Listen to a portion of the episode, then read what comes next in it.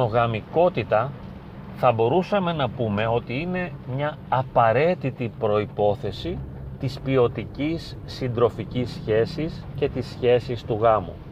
Δεν είναι δυνατόν να νιώσεις, να φανταστείς, να υποθέσεις ότι το πρόσωπο που εσύ θαυμάζεις και αγγίζεις και φυλάς και κάποιος άλλος το κοιτάζει με ερωτικό θαυμασμό και το αγγίζει και το φυλάει.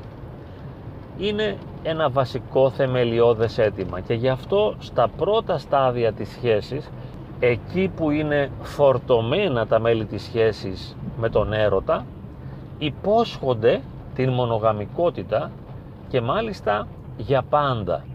Και λένε θα σ' αγαπώ για πάντα, θα είμαι μαζί σου για πάντα, δεν θα χωρίσουμε ποτέ και βέβαια απαιτούν και από τον άλλον να κάνει μια ανάλογη ομολογία ότι ναι και εγώ σ' αγαπώ και θα σ' αγαπώ πάντα όπως αγαπώ τώρα και θα είμαστε για πάντα μαζί.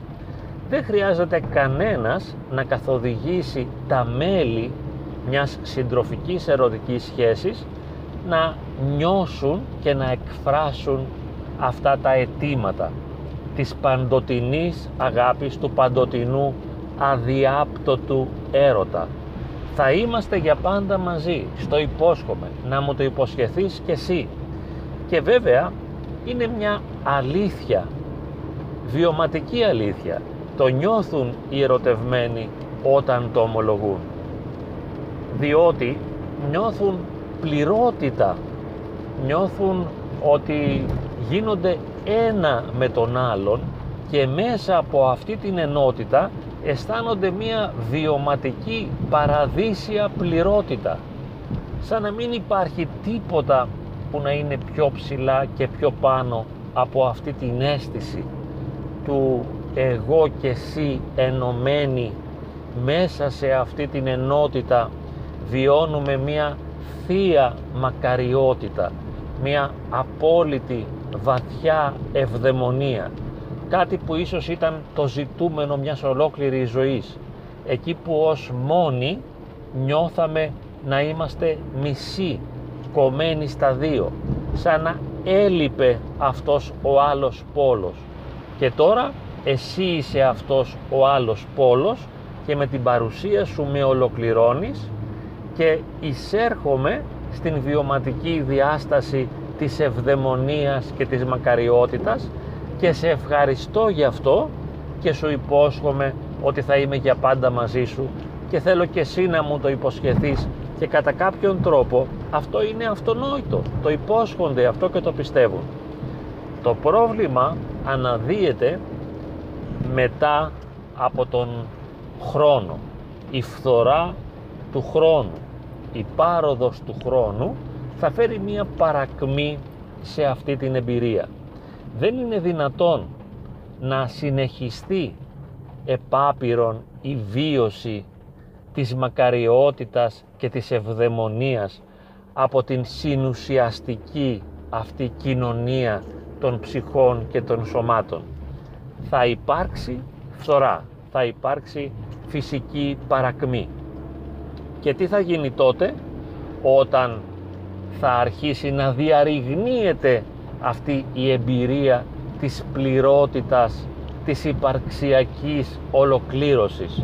Τι θα συμβεί τότε; Κάθε ένας από τους συντρόφους θα έχει αυξημένες πιθανότητες να αναζητήσει παρηγορία και υποστήριξη ώστε να αναβιώσει κάτι από αυτή την πληρότητα και πάλι σε έναν άλλο ερωτικό σύντροφο.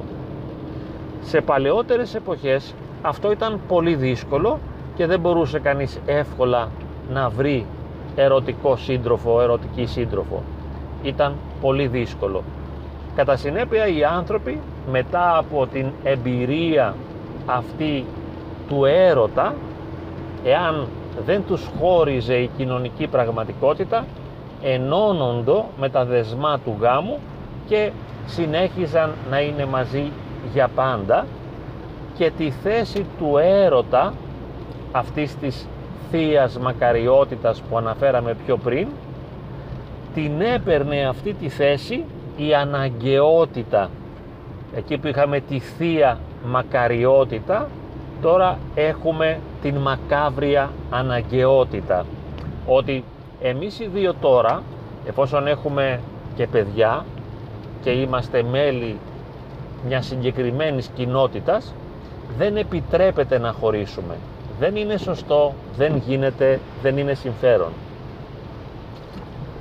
Άρα λοιπόν μένω μαζί σου για πάντα όχι επειδή ζω την ευδαιμονία και τη χαρά της παρουσίας σου αλλά μας δένει η ανάγκη. Δεν μπορούμε να κάνουμε διαφορετικά. Είμαστε πλέον σύζυγοι με παιδιά.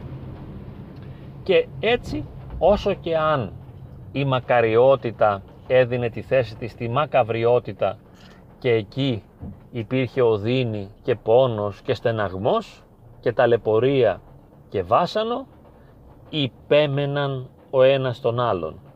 Όπως λέμε υπομένων υπέμεινα τον Κύριο και προσέσχεμη στον γάμο είχαμε υπομένων υπέμεινα τον σύζυγο ή την σύζυγο και δεν προσέσχεμη αλλά δεν γινόταν διαφορετικά. Έπρεπε να είσαι με αυτόν τον άνθρωπο και δεν μπορούσες βέβαια να αντικαταστήσεις εύκολα τον άνθρωπο αυτό με έναν άλλον διότι πως σε μια μικρή κοινότητα θα μπορούσε αφού ήσουν παντρεμένος να γνωρίσεις έναν άλλο άνθρωπο. Αυτό θα συνιστούσε ένα φοβερό σκάνδαλο και θα υπήρχε η κοινωνική κατακραυγή πέρα από το γεγονός ότι ακόμη και νομικά θεωρεί το παράνομο το να κάνεις μια εξωσυγική σχέση. Στη σύγχρονη όμως κοινωνική πραγματικότητα όπου δεν είναι παράνομο και δεν είναι πλέον ανήθικο το να συνάψεις εξωσυζυγική σχέση ή θα λέγαμε εξωσυντροφική σχέση ο άνθρωπος είναι επιρρεπής και πολύ εύκολα θα ενδώσει στον πειρασμό να συνάψει μια άλλη σχέση ή έστω να έχει μια ερωτική συνομιλία ή μια ερωτική επαφή πρόσκαιρη με ένα άλλο πρόσωπο. Θα αναζητήσει δηλαδή στην ε, θέση αυτή της απώλειας της μακαριότητας και της ευδαιμονίας της ερωτικής εφόσον υπάρχει αυτό το κενό να το αναπληρώσει με αλατάκι και πιπεράκι που θα πάρει από την επικοινωνία την τηλεφωνική ή την διαδικτυακή ή την σωματική ή οποιασδήποτε άλλης μορφής με ένα άλλο πρόσωπο. Και όταν οι συνθήκες δεν το επιτρέπουν να χωρίσει στην σύγχρονη κοινωνική πραγματικότητα για οικονομικούς λόγους για παράδειγμα ή για κοινωνικούς ή επειδή υπάρχει ένα αίσθημα συνεξάρτησης και δεν μπορείς να φανταστείς τη ζωή σου χωρίς τον σύζυγο ή την σύζυγο επειδή αυτό σου προκαλεί μια φοβερή ανασφάλεια τότε παίζεις με άλλους ερωτικούς συντρόφους τους οποίους συνήθως στην εποχή μας τους βρίσκεις διαδικτυακά ή στο χώρο της εργασίας σου και συνάπτεις περιστασιακές σχέσεις με αυτούς ώστε να παίρνεις κάποια ψυχία παρηγορίας.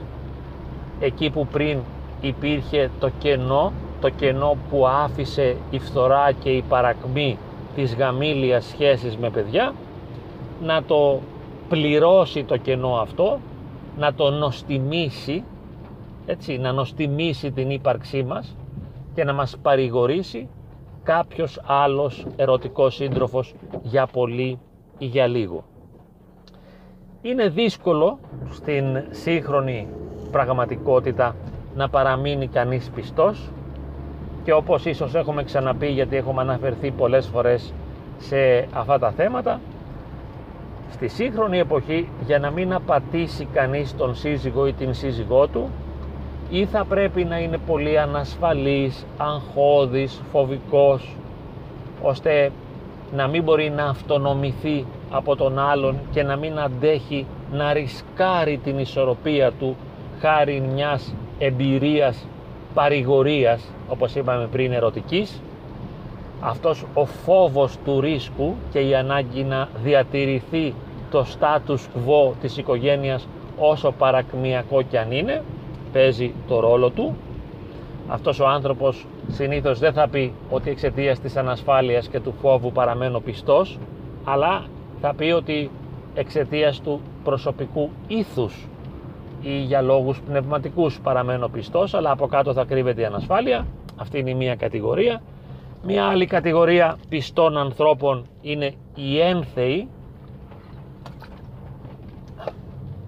Είναι οι πραγματικά πιστοί άνθρωποι αυτοί που ζουν σε ζωντανή προσωπική σχέση με τον Θεό και σε κοινωνία μαζί Του και είναι ζωντανός ο Θεός στην προσωπική του ζωή οπότε παίρνει αυτός το ρόλο του εραστή θα μπορούσαμε να πούμε και αυτός παρηγορεί και αυτός είναι η αιτία της μακαριότητας, της πληρότητας και της ευδαιμονίας. Οπότε δεν είναι ακάλυπτος ο άνθρωπος γιατί είναι ένθεος. Υπάρχει και αυτή η περίπτωση. Και βέβαια το άλλο είναι να μην μου το επιτρέπουν οι συνθήκες. Και ο τρίτος λόγος είναι εξαιτίας της εμφάνισής μου η οποία έχει παρακμάσει ή της ηλικίας μου ή της κατάστασής μου ή των αδυναμιών μου ή της υπερευαισθησίας μου να μην μπορώ να βρω έναν ερωτικό σύντροφο. Και γι' αυτό το λόγο παραμένω στο γάμο να παιδεύομαι, να βασανίζομαι και να διαμαρτύρομαι χωρίς να μπορώ να βρω παρηγορία επειδή είμαι ιδιαίτερα ευαίσθητος, ευάλωτος, αγχώδης και έτσι κι αλλιώς δεν μπορώ να βρω άκρη με ένα άλλο άνθρωπο, δεν μπορώ να τον εμπιστευθώ, δεν μπορώ να του δοθώ και δεν μπορώ να συνάψω σχέση μαζί του. Οι άλλοι που συνιστούν ένα μεγάλο μέρος του πληθυσμού συνάπτουν ή περιστασιακές εξωσυζυγικές σχέσεις ή μόνιμες οι οποίες κρατούν χρόνια ή και δεκαετίες για να βρίσκουν, να ζουν όπως είπαμε την ερωτική παρηγορία και την πληρότητα και την ευδαιμονία και τη μακαριότητα αυτή που προσφέρει η ερωτική εμπειρία αναζητούν συνεχώς αυτή την παρηγορία. Στην εποχή μας μάλιστα όπου υπάρχουν ειδικά προγράμματα αναζήτησης ερωτικού συντρόφου και ειδικοί ιστότοποι στους οποίους εγγράφεται κανείς και μπορεί να βρει ερωτικό σύντροφο είναι σχεδόν αδύνατον να μην βρει κανείς όταν ψάχνει και έχει την τόλμη και το θάρρος και μπορεί να ρισκάρει να μην βρει ερωτικό σύντροφο. Είναι σχεδόν αδύνατον.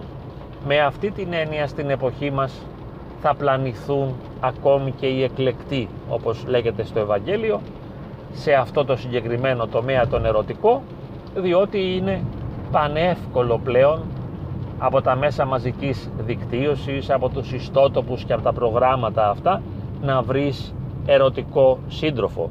Σε παρένθεση είναι πολύ εύκολο πλέον ακόμη και για τους ομοφιλόφιλους ή για τους ανθρώπους οι οποίοι ζουν με κάποια μορφή διαστροφική θα μπορούσαμε να πούμε την ερωτική τους διάθεση και αυτοί στην εποχή μας μπορούν να αναζητήσουν και να βρουν σεξουαλικούς συντρόφους ή ερωτικούς συντρόφους με το διαδίκτυο και με όλα αυτά τα μέσα τα οποία μας παρέχει αυτή η εποχή.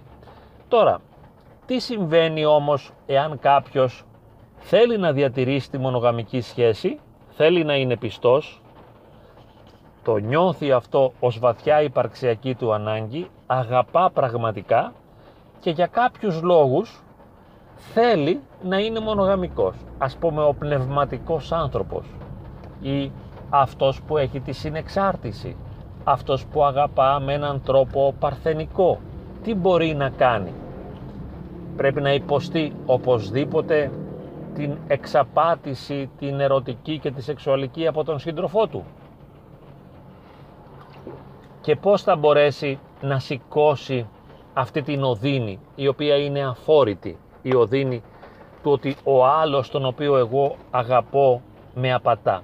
Πώς μπορεί να το σηκώσει; Θα χρειαστεί λοιπόν όσοι θέλουμε να μείνουμε πιστοί σε μια συντροφική σχέση γάμου ή σε μια σχέση συμβίωσης ή τέλος πάντων σε μια ερωτική σεξουαλική σχέση απλή εάν θέλουμε να είμαστε απόλυτα πιστοί τότε για να μην ζούμε στην αβεβαιότητα και για να μην επίκειται πάνω από τα κεφάλια μας συνεχώς το σπαθί της εξαπάτησης, της μοιχείας, της πορνείας του άλλου ή οτιδήποτε άλλο, να αντιμετωπίζουμε διαφορετικά τη συντροφική μας σχέση, τη συμβίωσή μας ή το γάμο μας.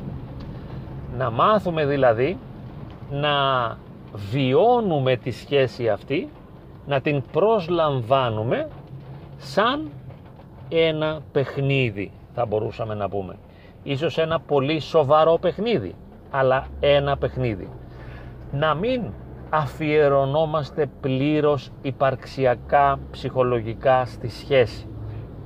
Αλλά να λέμε μέσα μας, συμμετέχω στη σχέση αυτή, εμπιστεύομαι τον άλλον, αλλά όχι απόλυτα. Παίζω μαζί του το παιχνίδι της σχέσης, της συμβίωσης ή του γάμου. Ξέρω ότι αυτό δεν είναι απόλυτο, έχω επίγνωση ότι ανα πάσα στιγμή ο άλλος μπορεί να με παρατήσει, να με εγκαταλείψει, να με αφήσει, να με απατήσει, να πάει με έναν άλλον κλπ. Αλλά εγώ συνεχίζω να συμπεριφέρομαι σαν να μην συμβαίνει αυτό και ως υπόθεση εργασίας βάζω το γεγονός ότι και ο άλλος είναι πιστός και είμαι καλός μαζί του, μαζί της και αυτή να είναι καλή μαζί μου εάν το μπορεί. Δεν εμπιστεύομαι όμως απόλυτα. Δεν πιστεύω απόλυτα. Δεν στηρίζομαι απόλυτα. Ούτε γκρινιάζω, ζηλεύω, παραπονιέμαι και απαιτώ ο άλλος να με βεβαιώνει ότι δεν θα με απατήσει. Αναλαμβάνω το ρίσκο να ζω μια σχέση συντροφικότητας ή και γάμου αλλά να την αντιμετωπίζω και να την εκλαμβάνω σαν παιχνίδι. Δεν παίζουμε, αλλά είναι σαν να παίζουμε. Αφαιρώ με αυτόν τον τρόπο την απόλυτη βαρύτητα και την απόλυτη σοβαρότητα, την απόλυτη βαθιά ουσιαστική υπαρξιακή συμμετοχή σε αυτό το γεγονός της σχέσης. Είμαι εντός αλλά και εκτός της σχέσης. Εάν έχω Θεό έρισμα και θεμέλιο της προσωπικής μου ζωής είναι μόνο ο Θεός και όχι ο σύζυγος ή ο σύντροφος. Στηρίζομαι μόνο στο Θεό. Εάν δεν έχω Θεό, στηρίζομαι μόνο στον εαυτό μου. Βέβαια και αυτός με εξαπατά, αλλά τέλος πάντων δεν έχω κάτι άλλο, θα στηριχθώ στον εαυτό μου. Δεν στηρίζομαι στο σύζυγο, δεν τον πιστεύω απόλυτα, δεν τον εμπιστεύομαι απόλυτα δεν ζηλεύω, δεν εκφράζω ζήλια, δεν απαιτώ πιστότητα, δεν τον κυνηγώ, δεν τον παρακαλάω, αλλά παίζω ελεύθερα αυτό το παιχνίδι που είναι σχέση συμβίωσης ή γάμος. Δεν το ζω τραγικά για να μην κουράσω τον εαυτό μου και για να μην κουράσω τον άλλον. Και λέω, εάν με απατήσει, με απάτησε, δεν θέλω να το ξέρω, δεν θέλω να το μάθω εγώ λειτουργώ σαν να μην με έχει απατήσει και σαν να μην πρόκειται να με απατήσει. Αλλά δεν τον εμπιστεύομαι απόλυτα. Ίσως και να το κάνει. Αλλά εγώ δεν θα βασανιστώ, δεν θα εξουθενωθώ και δεν θα επιτρέψω να με συντρίψει αυτή η επιλογή του ή αυτή η συμπεριφορά του. Διατηρώ και οικοδομώ μια υπαρξιακή αυτονομία ώστε να είμαι δύναμη από μόνος μου και ακόμα καλύτερα υιοθετώ τη δύναμη του Θεού με το να επιτρέψω στον Θεό να με υιοθετήσει και να γίνω παιδί του Θεού κατά χάρη ώστε να είμαι μαζί με τον απόλυτα δυνατό και να μην κινδυνεύω από τίποτα, να μην μπορώ να πάθω τίποτα. Είμαι μαζί με τον απόλυτα δυνατό. Ή στο βαθμό που μου το επιτρέπει ο εαυτός μου στηρίζομαι στα δικά μου πόδια ποτέ όμως στο σύντροφο. Και έτσι, όπως είπαμε και για να κλείσουμε, ούτε απαιτώ, ούτε παραπονιέμαι, ούτε γκρινιάζω, ούτε κάνω σκηνές ζήλιες, ούτε κάνω επεισόδια, ούτε τρελαίνομαι, ούτε ψάχνω, ούτε αγχώνομαι, ούτε πνίγομαι. Παίζω ελεύθερα το παιχνίδι της σχέσης. Ο άλλος δεν είναι το θεμέλιο της ζωής μου. Δεν στηρίζομαι επάνω του. Δεν οικοδομώ τη ζωή μου πάνω σε αυτόν. Οικοδομώ τη ζωή μου μαζί με αυτόν παίζει ένα ρόλο αλλά δεν είναι ο πυλώνας του οίκου μου. Ξέρω ότι ανα πάσα στιγμή ή κάποια στιγμή μπορεί να φύγει και να μείνω μόνος με τον μόνο, τον Θεό ή μόνος εντελώς. Ζω και ασκώ την ελευθερία και μαθαίνω να είμαι ελεύθερος από τον άλλον. Είναι πιο σημαντικό να μάθω να ζω ελεύθερος από τον άλλον παρά να μάθω να ζω μαζί με τον άλλον. Όποιος μπορεί ας προσπαθήσει να προχωρήσει σε αυτή τη διαδρομή αυτογνωσίας και αυτοβελτίωσης και γιατί όχι και θεογνωσίας και θεοεμπειρίας ώστε να σχετιστεί όπως είπαμε με τον μόνο αληθινό και αιώνιο που είναι ο Θεός ή να στερεωθεί στα δικά του πόδια και να εμπιστεύεται τις δικές του δυνατότητες. Ποτέ όμως τον σύζυγο ή την σύζυγο, διότι όντως ανα πάσα στιγμή μπορεί να αποκαλυφθεί ότι αυτός έφυγε. Άνθρακας ο θησαυρός. Τι να κάνουμε, έτσι είναι η πραγματικότητα. Μπορεί αυτό να γίνει μια αρχή για μια βαθύτερη φιλοσοφία ζωής. Να αλλάξουμε την κοσμοθεωρία μας και να δημιουργήσουμε μια κοσμοθεωρία πολύ πιο ισχυρή. Είτε όπως είπαμε υπαρξιακής αυτονομίας, είτε μια κοσμοθεωρία η οποία εμπεριέχει το Θεό και είναι θεογνωσία και θεοεμπειρία. Μακάρι να γίνει έτσι.